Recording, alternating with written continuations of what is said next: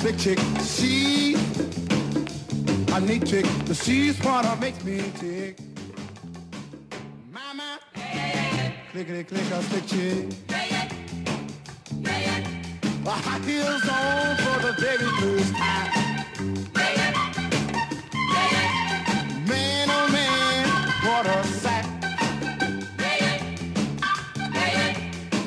Purple for the very first time. Man, oh man, it was a night. Everybody stopped on a dime to look. Uh, even my heart, my, my, my heart got a shook. She's my clickety click a stick chick. She's Miss Rhythm, she's Miss Rhyme. Oh man, oh man, she is mine. I said, uh, uh, got a stick chick. She a neat trick, but she what I makes me tick. Mama, yeah, yeah, yeah. clickety click a stick chick. Yeah, don't you know she's a slick? My, my, my, my, my, a slick a chick.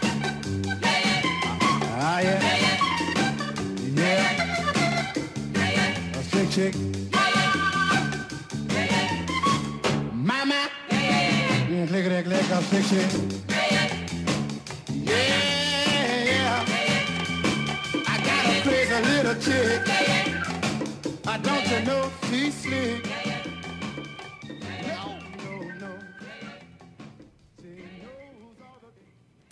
E rieccoci, benvenute e benvenuti a Slick Chick Radio Wombat, ovviamente martedì 8 ottobre 20 e 31, così segna l'orologio del Wombat e la mia consueta mezz'oretta di ritardo, però insomma in- comunque eh, ho iniziato e già mi sembra positivo.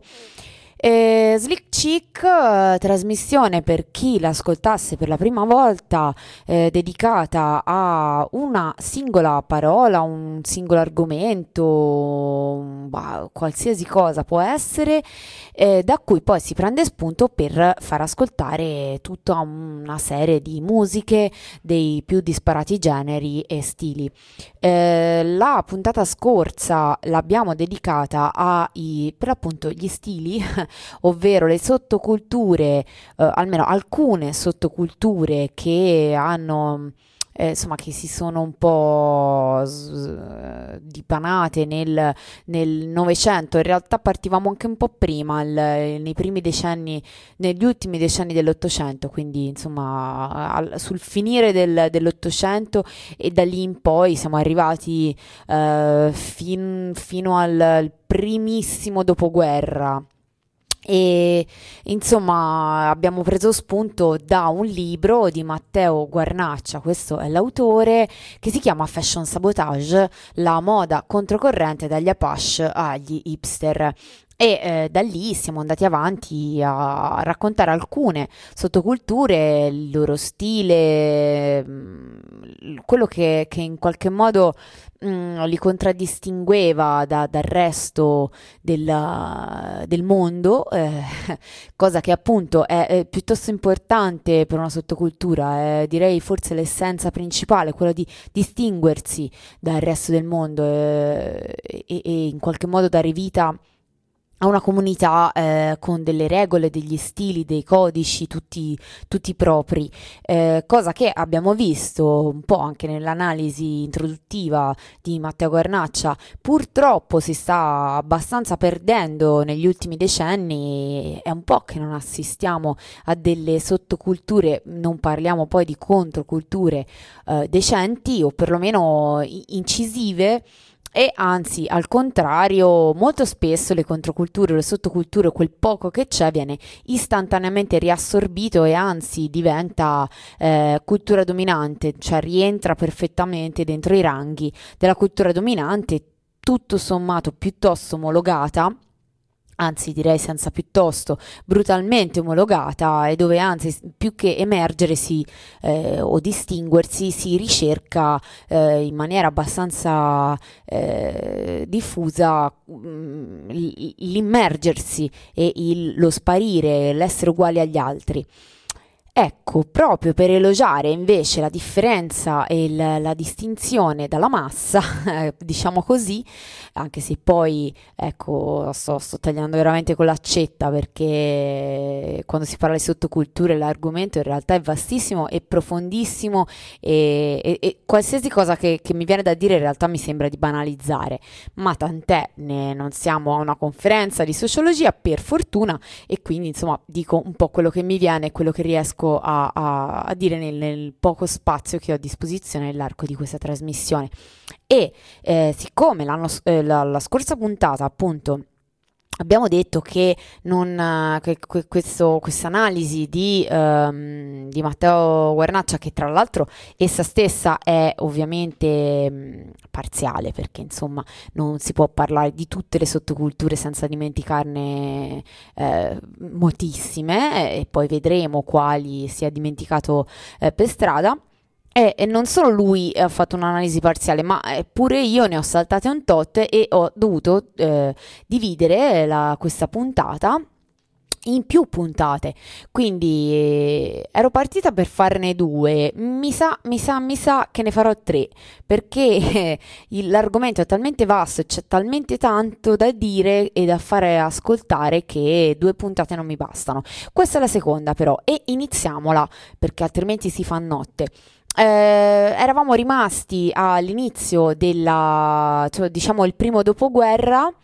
Eh, ci risiamo eh, con gli esistenzialisti. Si, gli esistenzialisti affondano le loro radici eh, dal, dal, in realtà non dal dopoguerra, ma già eh, nel mezzo della guerra, mh, mm, più o meno li, li, li, datiamo tra il 1940 e il 1960, anche se vedremo che poi queste date non sono mai ovviamente da prendere eh, così eh, come oro colato, perché mh, mm, eh, insomma qual- qualche seme c'era già prima e qualcosa è rimasto anche dopo, ma insomma tanto per darci dei paletti. 1940-1960 eh, e come nella scorsa puntata, anche qua vi leggo eh, e attingo a questo, questo libro Fashion Sabotage di Matteo Guarnaccia non condividono l'entusiasmo per la fine del conflitto e sanno che il futuro che li aspetta sarà ostaggio di un progresso tecnologico che ha prodotto la bomba atomica e nuovi di, con- metodi di controllo delle masse. Sono atei e libertari, né Dio né padrone, amano i libri, la musica jazz, fumano come turchi e si danno arie da intellettuali, a volte lo sono veramente. Si ispirano alla coppia più cool della città, Jean-Paul Sartre e Simone de Beauvoir, dalla quale prendono in prestito il nome con cui vengono designati e un approccio coraggioso nei rapporti amorosi. Vivono poveramente, hanno un'aria emaciata, quasi funerea, disprezzano il benessere e l'ottimismo criminale della nascente società dei consumi, ma non disdegnano i bagordi e gli eccessi. Introspettivi si interrogano costantemente sulla loro esperienza umana, non cercano risposte semplici, inseguono la verità e l'autenticità a ogni costo mm, su questo mi sentirei un po' di dissentire, ma non voglio cavillare. Sono scandalosi perché vogliono un'esperienza di prima mano in ogni aspetto della vita. Non si accontentano dei surrogati, dei modelli proposti dalla cultura ufficiale. Vivono di notte, si vestono preferibilmente di nero maglioni dolcevita, impermeabili consunti. Gli uomini sono spettinati, le donne hanno lunghi capelli sciolti all'annegata, Camminano scalzi quando dormono, poco lo fanno vestiti, si lavano il minimo necessario. Vengono ridicolizzati dai media, diventano un cliché locale, come era già successo per gli Apache, ma avranno una piacevole rivincita con la rivolta studentesca del maggio del 1968, quando le loro parole usciranno dalle cave e verranno tracciate sui muri della città. Siate realisti, chiedete l'impossibile.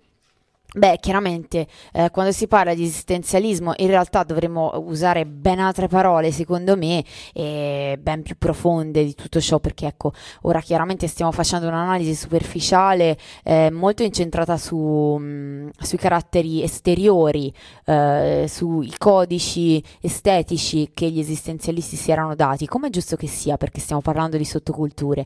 Eh, poi chiaramente se invece dovessimo andare a analizzare la filosofia degli esistenzialisti, Sartre, Simone de Beauvoir, eh, beh, allora avremmo bisogno di molte più parole e di e probabilmente anche un po' meno eh, stereotipate, un po' meno banalizzanti, eh, ovviamente, ma eh, prendetela per com'è, forse un po' anche giocosa. Questi erano gli esistenzialisti detti veramente come manco Wikipedia e eh, questa invece è Juliette Greco. Eh, beh, sì, perché dovevamo appunto come da tradizione Silk Chick, usare della musica per uh, raccontare quello di cui stiamo parlando e Juliette Greco nel 1967, in realtà questa è la versione del 67 ma ne, se non sbaglio ne ha fatta una anche molto prima, comunque uh, dalla sua versione di un brano di Jacques Brel, uh, Chanson de Vieux Amants.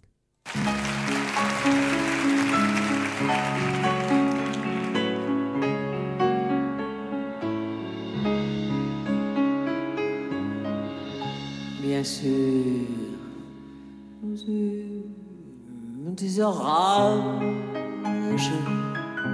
Vingt ans d'amour, c'est l'amour folle. Mille fois tu pris ton bagage, mille fois je pris mon envol. Et chaque meuble se souvient dans cette chambre sans berceau des éclats des vieilles tempêtes plus rien ne ressemblait à rien. Tu avais perdu le goût de l'eau. Et moi, celui de la conquête. Oh, mon amour, mon doux, tendre, mon merveilleux amour. De l'aube claire jusqu'à la fin Je t'aime.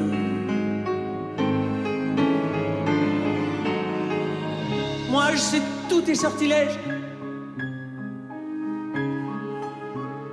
Tu sais, tous mes envoûtements. Je t'ai gardé de piège en piège. Tu m'as perdu de temps en temps. Bien sûr, j'ai pris quelques amants. Il fallait bien passer le temps. Il faut bien que le corps exulte. Finalement, finalement, il nous fallut bien du talent pour être vieux sans être adulte.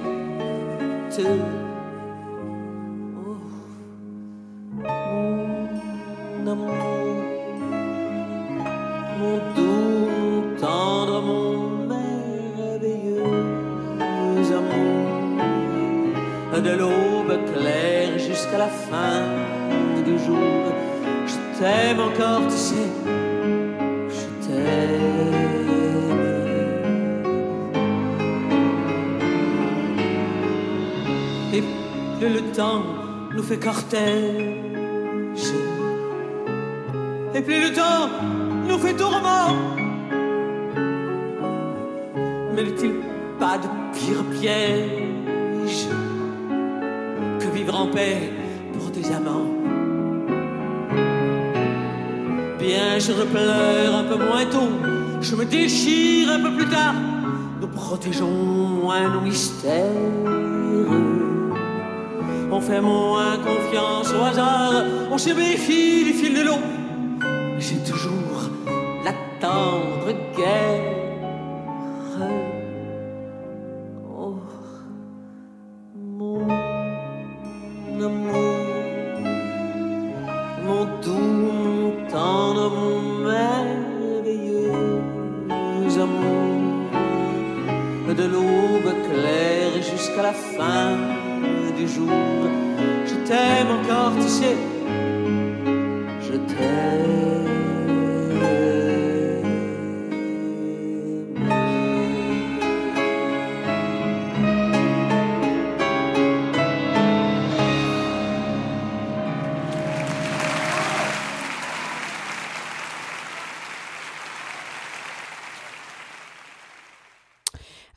Applausi, applausi per Juliette Greco, eh, ovviamente.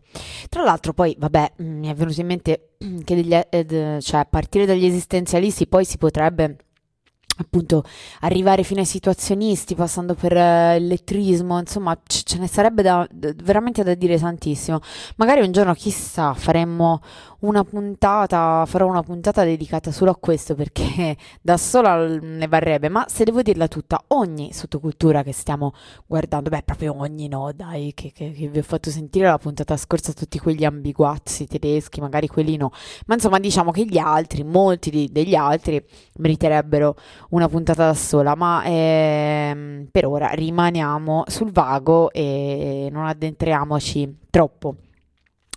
Quindi dicevamo, eh, par- pa- mh, mm, saltiamo completamente di palo in frasca, eh, sia geograficamente che eh, come, come, anni, anche sì, perché in realtà eh, è vero che inizia più o meno negli stessi anni, ma poi eh, Ale va, va, va molto oltre. Stiamo parlando dei surfisti. Eh, sì, sì, sì. Tra il 1950 e... Qui, stando a Mattaguernaccia, la fine la decreta nel 2010. Non so bene cosa è successo negli ultimi nove anni che ha decretato la, la, la morte del surfismo. Mm, boh, evidentemente Mattaguernaccia è informato più di me, beh, ci vuole poco, prendetela così per buona. Eh, surfisti. Surfisti dicevamo, surfers, e, e, allora qui si potrebbe insomma andare, andare molto, anche qua do, dovremmo approfondire un bel po', ma quello che ci dice Matteo Guarnaccia è componente tra le più originali della controcultura americana. Il surf è il prodotto di un lungo processo di assimilazione di una pratica esotica iniziata secoli fa nelle lontane isole del Pacifico e finita via Australia e Hawaii sulle coste della California negli anni 60, dove insomma si sta a dimostrare che mh, mm, veramente forse quasi tutto quello che fa parte della cultura americana, mi viene da dire quello, le parti buone della eh, cultura americana, eh, che era statunitense perlomeno, eh, derivano da un continuo importare eh, di, di, usanze, culture e strumenti, e suoni, colori che arrivano da tutto il resto del mondo. Quindi probabilmente tutto questo mischiume, tutto questo contaminarsi, insomma, ha dato vita a questa alle cose più belle della, della cultura statunitense. Viene registrato dal capitano Cook, desta un fugace interesse come bizzarra specialità sportiva negli anni 30 e viene promosso dal cinema d'avventura e finalmente, grazie al progresso tecnologico, si trasforma in un passatempo alla portata di tutti. Infatti, quando le piccole e maneggevoli tavole in fibra sintetica sostituiscono quelle ingombranti in legno, i ragazzini della suburbia costiera si ritrovano a disposizione uno strumento perfetto per dare un senso al loro perdere tempo sulle spiagge. Attorno, attorno al surf si sviluppa uno stile di vita pittoresco mi piacciono questi aggettivi che ogni tanto Matteo Guarnaccia butta lì, selvatico e nomade, all'interno del quale cavalcare le onde. Oltre che uno sport, il surf è considerato una sorta di iniziazione mistica alla natura. I surfisti sono una confraternita rilassata e abbronzata, vivono spartanamente e sono alla perenne ricerca dell'onda perfetta. Frequentano le, co- le coste del Messico, fumano cannabis, si fanno crescere i capelli e trasferiscono le loro visioni colorate sulle tavole e su quel poco che indossano. Artisti come Rick Griffin ne definiscono l'estetica grafica con colori accesi, segno fluido, eh, figure fumettistiche con qualche eco dei pattern delle camiciole hawaiane. Attorno al surf si sviluppa anche uno stile musicale di cui i Beach Boys sono eh, sicuramente l'esempio più noto beh, lo vedremo, non il più importante. Negli anni 70 una parte della scena si fonde senza problemi con il movimento hippie, presso il quale le buone vibrazioni dell'oceano sono ben accette, mentre un'altra viene cooptata dall'agonismo sportivo e in seguito dall'industria dell'abbigliamento. E ahimè, eh, spesso va a finire così. Lo skate e lo snowboard, altri due felici segmenti di mercato dello street style, sono evoluzioni su strada e su neve della classica tavola da onde, inventate dai surfisti californiani per riempire i tempi morti durante eh, i periodi di mare piatto. Eh, riguardo alla musica, si distingue generalmente due stili, il surf eh, vocale che è, che, che è, arrivato successivamente in realtà, di cui appunto eh, ovviamente i gli esponenti più noti sono i Beach Boys. E poi però c'è anche lo, il surf strumentale che eh, viene riferito alla prima ondata e qua no, non fate battute stupide prima ondata, seconda ondata il termine ondata è perfetto. Eh, tra cui per esempio uno degli, de, degli, esponenti più importanti, forse il più importante, è Dick Dale, chitarrista eccelso che in qualche modo si è inventato tutto un mondo, eh, un modo di suonare la chitarra. Lo, eh, diciamo che lo stile di Dale nella falsariga del rock and roll strumentale che eh, a, a, quel tempo andava mm, insomma di gran vo- eh, era di gran voga, eh, tipo i Ventures, gli Shadow, eh, Duane Eddy era basato su un suono di chitarra arricchito con un, un fracasso di eh, riverbero.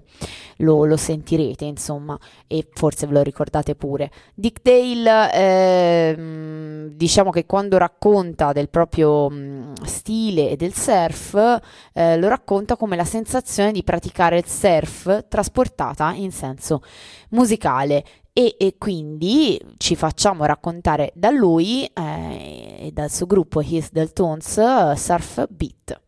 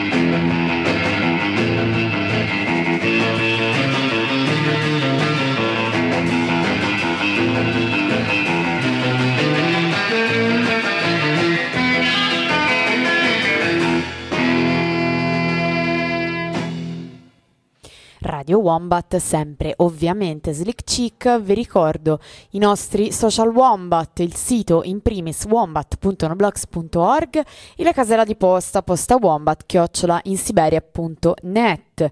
Della frequenza in onde medie la 1359 non vi dico niente perché ahimè siamo sotto scacco del destino e delle sfighe tecniche ci stanno uh, rendendo muti e quindi purtroppo se uh, nell'ultimo negli ultimi giorni avete provato a, a, insomma, ad ascoltarci alla 13.59 am, avete probabilmente colto che o siamo in, improvvisamente impazziti e mettiamo rumore bianco in continuazione oppure eh, non si sente più nulla. Quindi, ahimè, rimandiamo a poi eh, ulteriori comunicazioni che spero saranno molto più positive e vi eh, proclameranno la rinascita del Wombat sulle onde medie.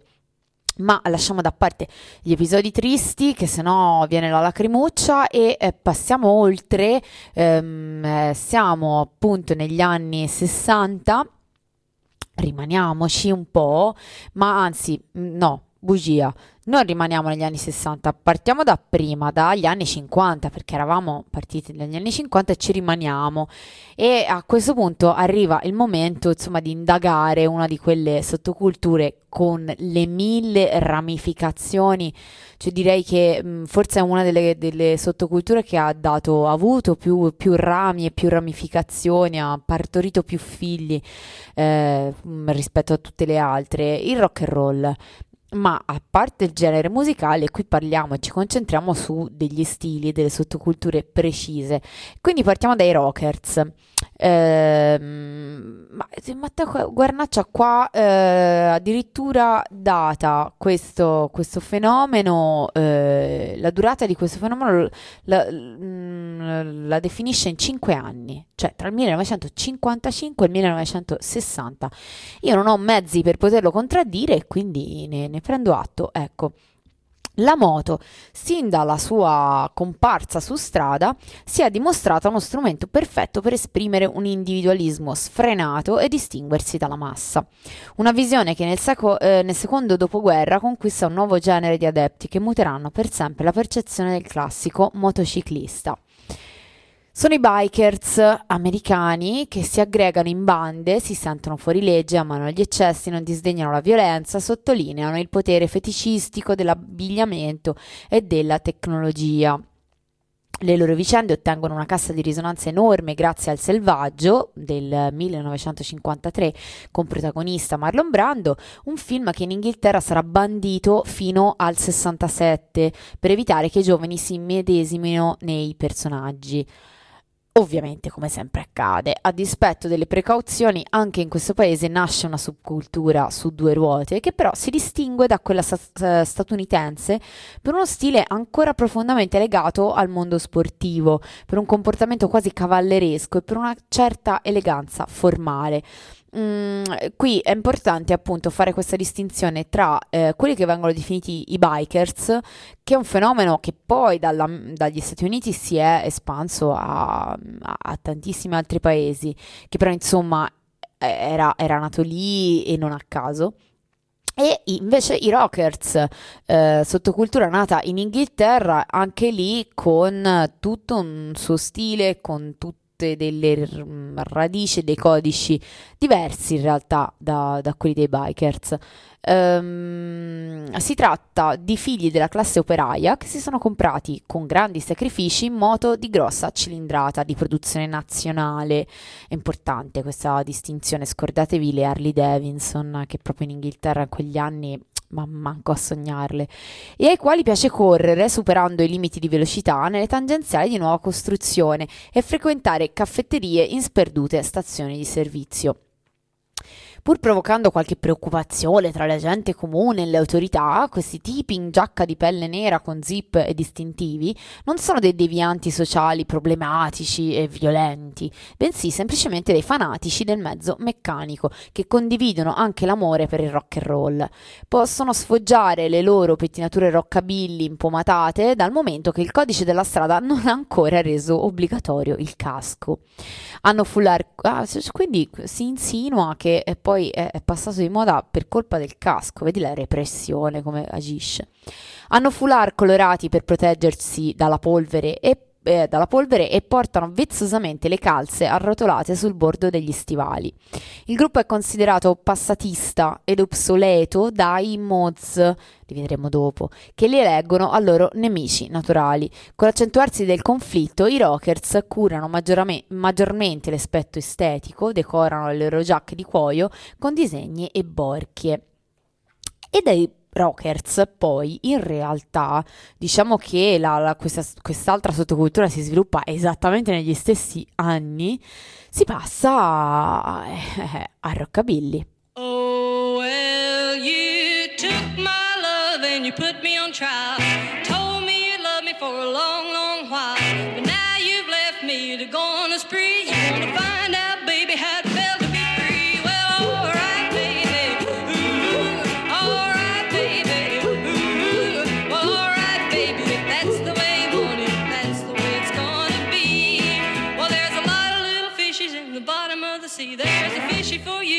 there's a fishy for me. You better be careful, baby, what you do, you jump in the ocean and find another you. Well, alright,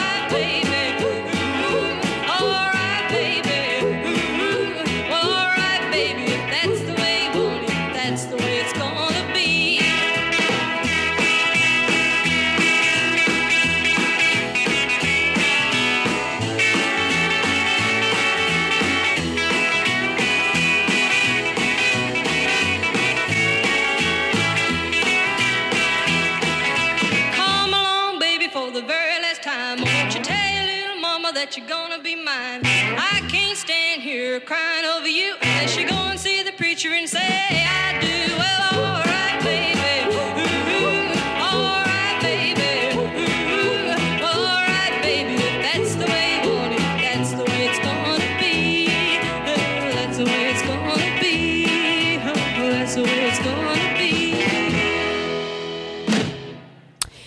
Janice Martin, detta la mm, eh, Female Elvis, eh, come se appunto ci fosse bisogno di avere sempre un riferimento maschile, però effettivamente ehm, insomma non può non saltare agli occhi quanto un po' assomigliava il modo di cantare. Eh, Janice Martin, eh, All Right Baby in particolare, questo brano che ci siamo ascoltati, e eh, quindi siamo arrivati a Rockabilly e eh, diciamo che quello che dice eh, eh, Matteo Guarnaccia, mi dimentico sempre il suo nome, lo devo andare a riguardare, proprio una memoria da tapiro, eh, è, è rock and roll. E fin qui ci siamo. E rockabilly, facce da schiaffi, sono i suoi seguaci più radicali e incontrollabili. Tra scuotimenti, piroette, grida, spasmi, gemiti e ululati, aprono il vaso di Pandora del potere ai giovani eh, che grazie alla potenza di fuoco del sistema comunita- comunicativo statunitense farà danni in tutto il pianeta. Ritmo veloce e grezzo, testi espliciti che utilizzano anche suoni infantili e onomatopee come Wham Bam, Lum Bam Bam, eccetera, eccetera, Ubibapalula, eccetera, eccetera, ve lo ricorderete in un attacco al linguaggio tradizionale già progettato ma mai portato a termine dai futuristi. Le ragazze sono toste, si vestono con la grazia delle pupe dei baracconi di tiro a segno del Luna Park, accongiato... Noto una leggera ironia. Acconciature torreggianti, trucco da pin-up, magliette strizzate e gonna a ruota e i ragazzi hanno una vera fissazione per i ciuffi impomatati e le scarpe scamosciate.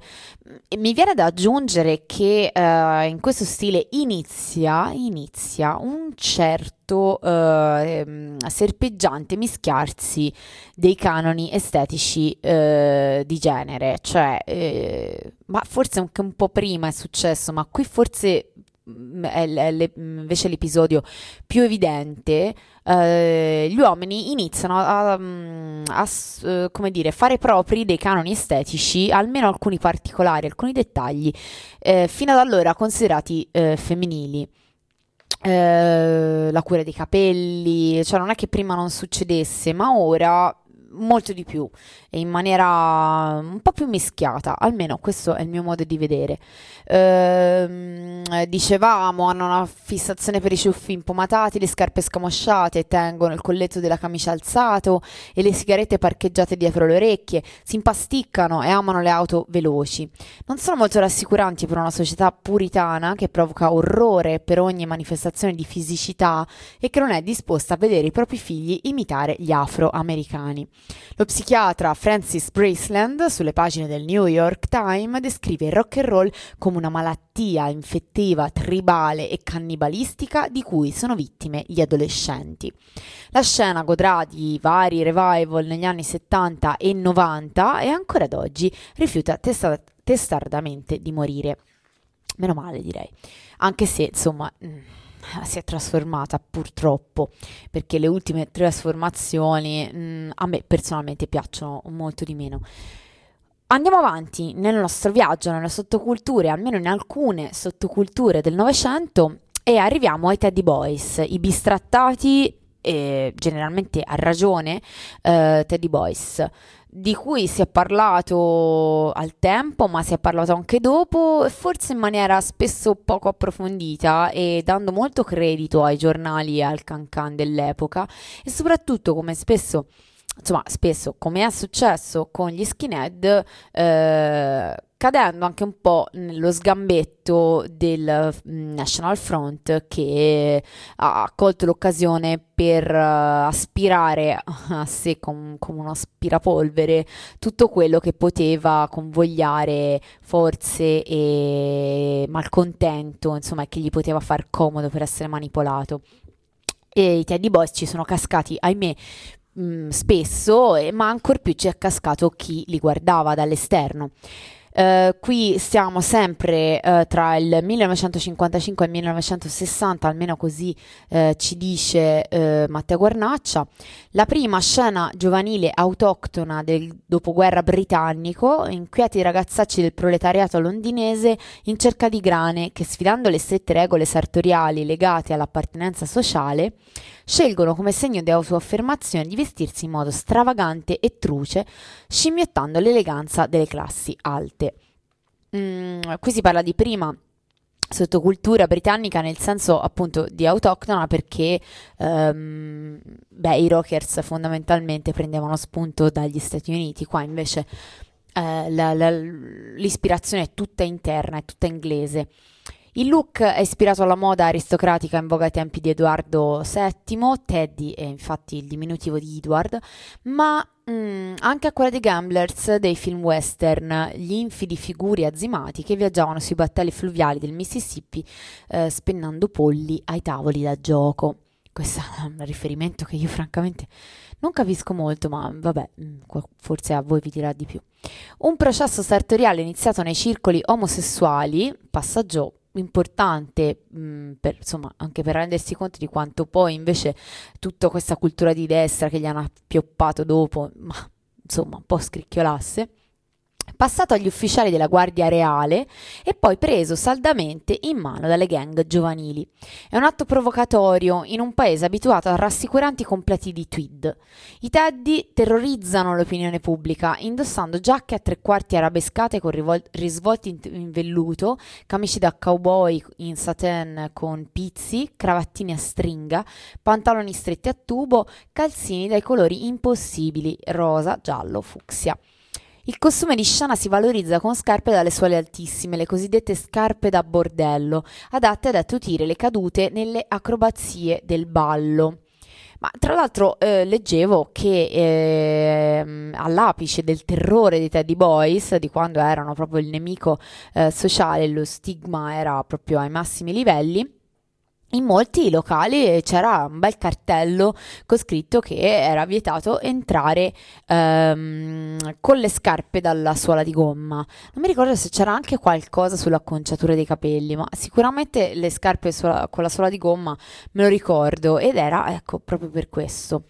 Eh, appunto con riferimento ai Teddy Boys il um, bah bah bah, dicevamo appunto delle scarpe eh, adatte a tutire le uh, cadute nelle acrobazie del ballo, quando i Teddy aderiscono in un secondo tempo alla musica del diavolo, il rock and roll, da cui esponenti d'oltreoceano mutuano pure l'assurdo modo di acconciarsi i capelli. Mm, ho letto la frase in una maniera strana, ma insomma spero abbiate capito. Mentre l'inglese medio esibisce un, eh, uno sbrigativo taglio militare, loro, oltre a lunghe basette ben curate, inalberano sulla fronte dei ciuffi maestosi e aerodinamici tenuti in piedi da mm, Day, scusa. Oh mamma, sto leggendo veramente male, perdonatemi. Uh, bah inal- inalberano sulla fronte dei ciuffi maestosi e aerodinamici tenuti in piedi da palate di brillantina. Oh, ce l'ho fatta arrivare in fondo a sta frase. Alla loro passione per la costumistica e la musica si devono aggiungere quella per i coltelli a serramanico. Eh, vabbè, è quella poi è arrivata. Una propensione per il vandalismo, l'insofferenza per gli uomini in divisa questa era comune, le risse, pure questa era comune, e gli attacchi ai primi immigrati di, colori, di colore caraibici. E ahimè, sì, eh, è innegabile. Un'attitudine che contribuisce alla costruzione di una solida e sinistra fama di eredi dei barbari che fecero cadere l'impero romano. Ora, proprio arrivare a questo, a, que- a questo non lo so, tant'è che insomma i Teddy Boy furono il, boh, insomma, uno spauracchio per un bel po' di tempo. E, e, c'è da dire che appunto anche qui sarebbe da indagare e da parlarne per, per ore della cultura dei Teddy Boys ma non si può non, non notare come eh, la massa e la quotidiana, insomma l'estetica quotidiana del primo dopoguerra in, in, Inghilterra era di un ragazzo medio che doveva trovarsi lavoro, eh, andare a lavorare, badare alla propria famiglia, vestito fondamentalmente eh, come la sua classe sociale gli diceva di essere vestito, quindi se eri un operaio ti dovevi vestire da operaio eh, con i capelli uguali a tutti gli altri in una sorta di uniforme vai a lavorare, non rompere i coglioni e vai a letto presto perché il giorno dopo di nuovo indovina di nuovo a lavorare.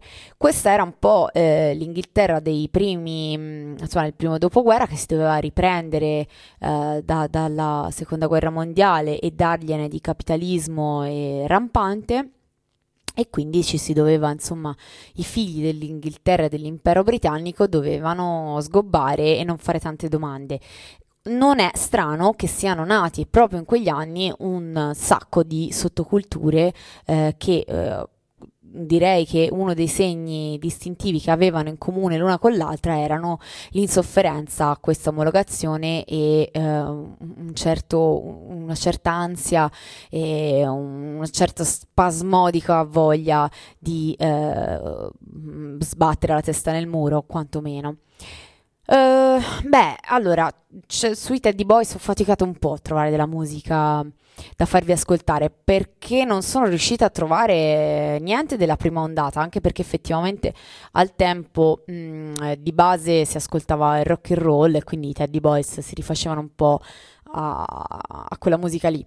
Mm, ci sono state poi due ondate di revival dei Teddy Boys, una negli anni 70-80 eh, che mh, mm, poi erano abbastanza fusi con, cioè, almeno in alcuni casi, con i punk e quindi eh, i vecchi Teddy Boys litigavano con que- i nuovi Teddy Boys eh, accusandoli di aver tradito e eh, insomma, di essersi sporcati e che loro non erano così e anzi eh, boh, sì, anche comprensibilmente eh, avevano sporcato la loro purezza.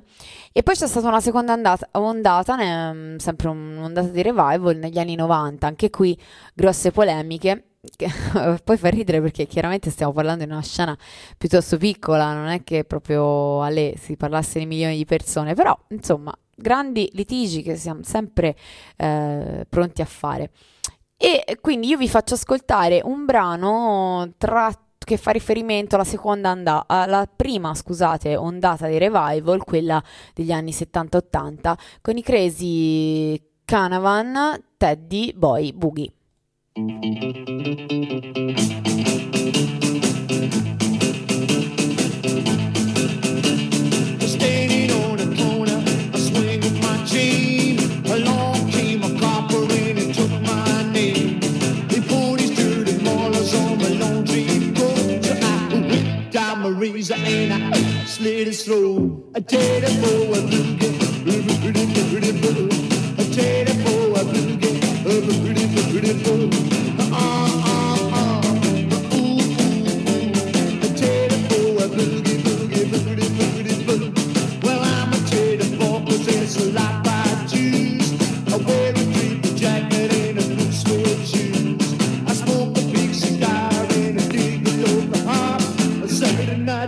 my favorite dance to the bop. Ooh, telephone.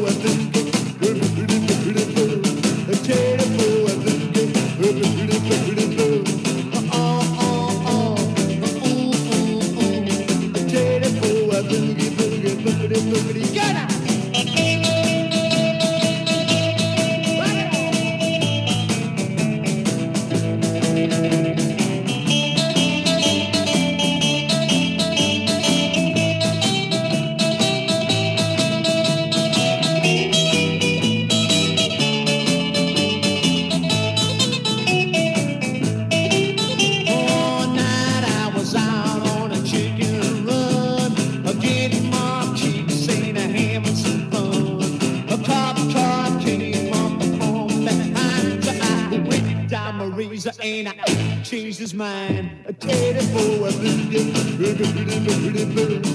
chain along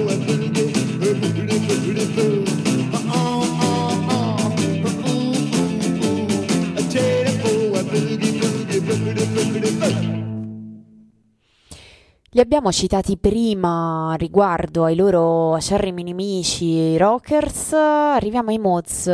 Ora siamo decisamente negli anni 60, ma rimaniamo in Inghilterra eh, a Londra in particolare ovviamente, ma non solo per niente. Mentre l'Inghilterra cercava di risollevarsi dallo sforzo bellico e deve fare i conti con un progressivo ridimensionamento del suo potere planetario, una delle nazioni che essa ha sconfitto manda segnali straripanti di vivacità e leggerezza. Si riferisce all'Italia, cosa che eh, può sembrare strana, e invece era proprio così. Moda, design, stili di dolce vita italiani propongono un'eccitante rappresentazione della modernità che seduce tanti ragazzi che soffrono dei limiti imposti da un sistema classista e sono cresciuti nello squallore urbano londinese con i beni primari razionati.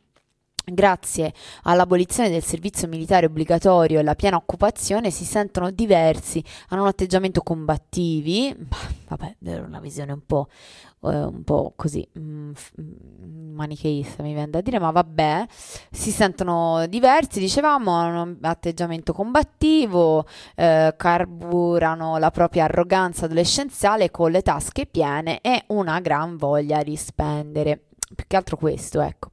Hanno un bisogno devastante di distinguersi dai fratelli maggiori, i poveri bistrattati teddy boys e rockers, e dai genitori bollati come sfigati.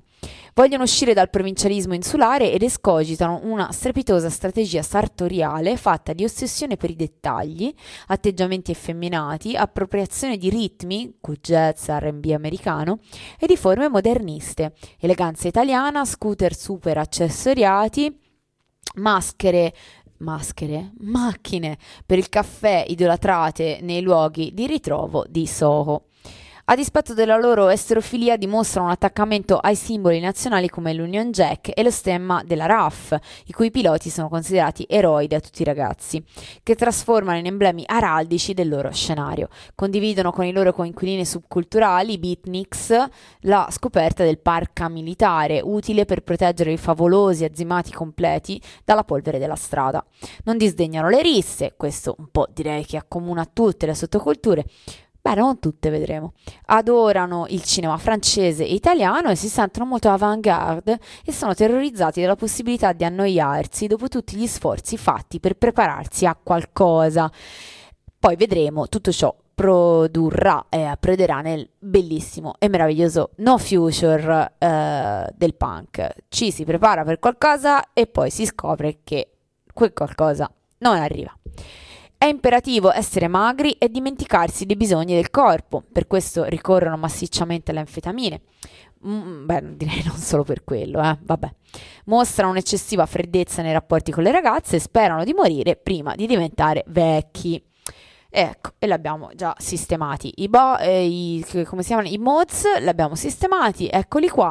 E per finire eh, mi avvalgo degli small faces perché mi sembrava un po' banale buttarvi lì i soliti Woo che insomma sono buoni tutti. Allora ho deciso di ricorrere agli small faces, un brano del 1966, altri eroi dei Mods, insomma, ehm, con All or Nothing che eh, tra l'altro, così giusto per aggiungere un po' di malinconia, è eh, il brano che fu suonato al funerale di Steve Marriott, il, il cantante degli Small Faces, nel 1991 quando morì nel, insomma, che forse non so se ve lo ricordate, io l'ho appreso e mi si è un po' spalancata la mascella, che è morto durante un incendio dentro la propria casa. Quindi, Small Faces, All or Nothing.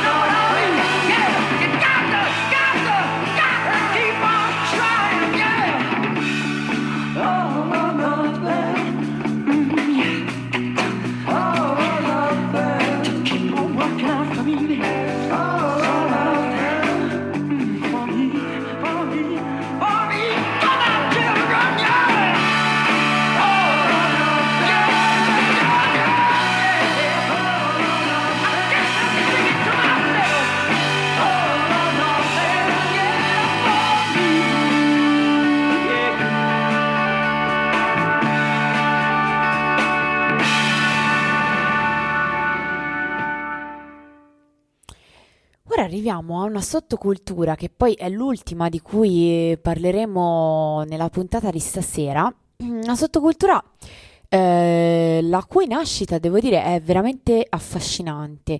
Eh, anche lo sviluppo in realtà, eh, sebbene sia un mondo che, devo dire, mi, mi, è molto lontano, nel senso che non mi è mai capitato di, di incapparci um, leggere di quello che è stato il voguing è effettivamente boh, interessantissimo e anche molto bello. Il voguing parte in realtà, sebbene un po' tutti quelli che lo conoscono, e non sono molti probabilmente, però insomma eh, chi ne ha sentito parlare lo riferirà probabilmente agli anni 80, anni 90, ehm, parallelo anche allo sviluppo della house. In realtà nasce, pare, negli anni 60. eh, in particolare a New York, ma poi non solo, insomma. Mm, e, però arriva fino al 2010. Anche qua non so bene perché eh, Matteo Guarnaccia lo, lo, porta fino al 2010. Non so se poi davvero negli ultimi nove anni probabilmente basta, si sono appiattiti tutte le sottoculture e è morto tutto. Non lo so. In ogni caso, ecco, è andato avanti per un bel po' di decenni. Forse una delle sottoculture, sebbene non, non tra le più note, una delle più, più insomma, longeve. Ecco, eh, il voguing nasce appunto nei primi anni 60 a New York con l'inconsapevole supporto della rivista Vogue, che offre ai lettori con le immagini delle sue mannequin di pelle bianca e di buoni natali, la visione di un mondo sofisticato, elegante e irraggiungibile. All'estremo opposto di questo bollettino dell'alta società troviamo i membri più marginalizzati del sistema carcerario di Rikers Island eh, a New York, gay, latinos e afroamericani. Beh, insomma, cosa succede per farvela, per farvela breve? Ehm, c'erano queste riviste di Vogue, queste copie del, di, di, Vogue con queste copertine che vi potete immaginare, con queste modelle e modelli eh, super patinati, appunto, sempre bianchi, sempre perfetti, eh, fotografati in, questa, insomma, in queste pose eteree, quasi divine. E eh, poi c'è tutto quel mondo eh, di sobborghi di New York eh, di, eh, fatto di ehm, latinos, appunto, come abbiamo detto, e afroamericani soprattutto, ma non solo, anche bianchi in realtà, eh, e di mh, mm, eh, omosessuali, queer, trans, travestiti, insomma tutto quel, quel mondo lì che poi tra l'altro ehm, sarà anche quel mondo che darà vita a Stonewall, giusto per così dare due elementi. Eh, questo mondo qua era un mondo che ovviamente si ritrovava spesso e malvolentieri in carcere. Ecco, pare che eh, a un certo punto anche in carcere arrivarono un po' di copie di queste, di queste, di, di, di Vogue e buffa è la vita. E cosa succede? Succede che un po' di queste persone che si trovavano in carcere ehm, iniziarono a sviluppare una, un, uno stile di ballo eh, che eh, in qualche modo imitava e prendeva in giro le pose delle copertine patinate di Vogue. Quindi eh, facevano uno stile di ballo molto ehm, scattoso, ma anche fluido, lo vedremo, insomma, molto affascinante, che a un certo punto si fermava, si congelava in posa, eh, come se eh, ci fosse uno scatto fotografico eh, di qualche fantastica copertina. Ma questa volta sulle copertine non c'erano le bianchissime bianchissime modello e bianchissimi modelli di Vogue, ma c'erano loro, ehm, per niente bianchi e per niente immacolati, e anzi grandi peccatori e grandi peccatrici, e figli desideradati e quant'altro, e, e quindi eh, c'era un mondo dietro che vi potete anche solo immaginare, ecco. Ehm, la faccenda prenderà appunto, dicevamo, il nome di voguing eh, da Vogue e quando arriverà ad Harlem diventerà una delle tante espressioni della vitalità e della voglia di riscatto della comunità gay in tempi davvero oscuri. Invece di litigare tra loro con insulti e botte, ecco, forse questa è una delle poche sottoculture che non prende la rissa come sport quotidiano. Eh, quelli che vivono per strada e fanno la vita si danno appuntamento sulla pista da ballo di un club per sfidarsi in gare di danza. La scena si formalizza nel decennio a venire in contest organizzati dalle houses, eh, delle vie di mezzo tra eh, gruppi di mutua assistenza e gang costituite da drag queens e eh, travestiti. Il termine si ispira ironicamente alle maison francesi e i nomi delle houses riprendono quelli delle più famose griffe della moda come Chanel o Dior. Poi vedremo, ce ne sono molte altre, extravaganza, una molto famosa. Eh, negli anni Ottanta l'originaria parodia si evolve in una forma strutturata di ballo-duello tra due antagonisti en travestì, le cui figure base rimandano al kung fu e al porte-bras. le mosse sono fluide e si interrompono di scatto per mettersi in posa, come dicevamo. Il voguing regala ai suoi seguaci l'illusione, lunga quanto la durata di un ballo, di poter accedere a un mondo fantastico dal quale la loro provenienza sociale automaticamente li esclude. Questa pittoresca forma di pittoresca forma di rivendicazione della diversità tocca il suo apice negli anni 90 con i video di Madonna che non era una scema e se li becca tutti di Malcolm McLaren e col film documentario di John, Jenny Livingston Paris is Burning, proprio quando la prima ondata di partecipanti sta per essere spazzata via dall'uso di droghe o dall'AIS. E, ehm, beh, e qui eh, anche qua io non ho veramente un, una conoscenza neanche minima del mondo musicale che sta dietro al voguing e quindi mi scuserete se eh, insomma vi butto lì qualcosa di eh, boh, che, che, reputavo abbastanza indicativo, ma non ho gli strumenti per farlo. E ho scelto un brano che si chiama Elements of Vogue. Ehm, fatto da David Ian Extravaganza. Eh, I membri del, del, delle houses voguing eh, facevano, mm, si cambiavano proprio il cognome legalmente con il nome della eh, caus- casa eh, della house a cui appartenevano. Quindi suppongo che David Ian Extravaganza fosse appunto un componente della mm, una filia- un figlio, anzi, perché c'erano le, c'erano le madri e i padri, eh, quindi un figlio della extravaganza di questa casa. Ehm, Elements of Vogue con David De Pino Mix, che era un DJ eh, tra, tra insomma, gli ispiratori e tra i primi eh, animatori di, del voguing. Eh, brano del 1989, quindi insomma siamo mh, mm, nel pieno degli anni 80-90 e quindi probabilmente quando il voguing esisteva da un bel po'. Vi invito anche ad andarvi a vedere su YouTube se la cosa vi incuriosisce. Ci sono dei video di voguing, eh, a parte quelli di adesso, che ovviamente sono molto più patinati, come potrete immaginare. Ma ci sono proprio i, i, i, video dell'epoca, non degli anni 60 ovviamente, ma de, de, dell'inizio degli anni 80, che sono bellissimi. E insomma, se vi incuriosisce, vi invito a dargli un'occhiata. Con questo vi saluto, vi lascio a questo Elements of Vogue che però dura veramente troppo e quindi ve la, ve la sfumerò. Eh, duplice, insomma, eh, inaccuratezza da parte mia, mi dispiace e vi do appuntamento però a martedì prossimo, anche se non è detto perché vi anticipo che eh, potrebbe pure essere che Slick Chick cambierà giorno di nuovo e tornerà all'amato mercoledì sera.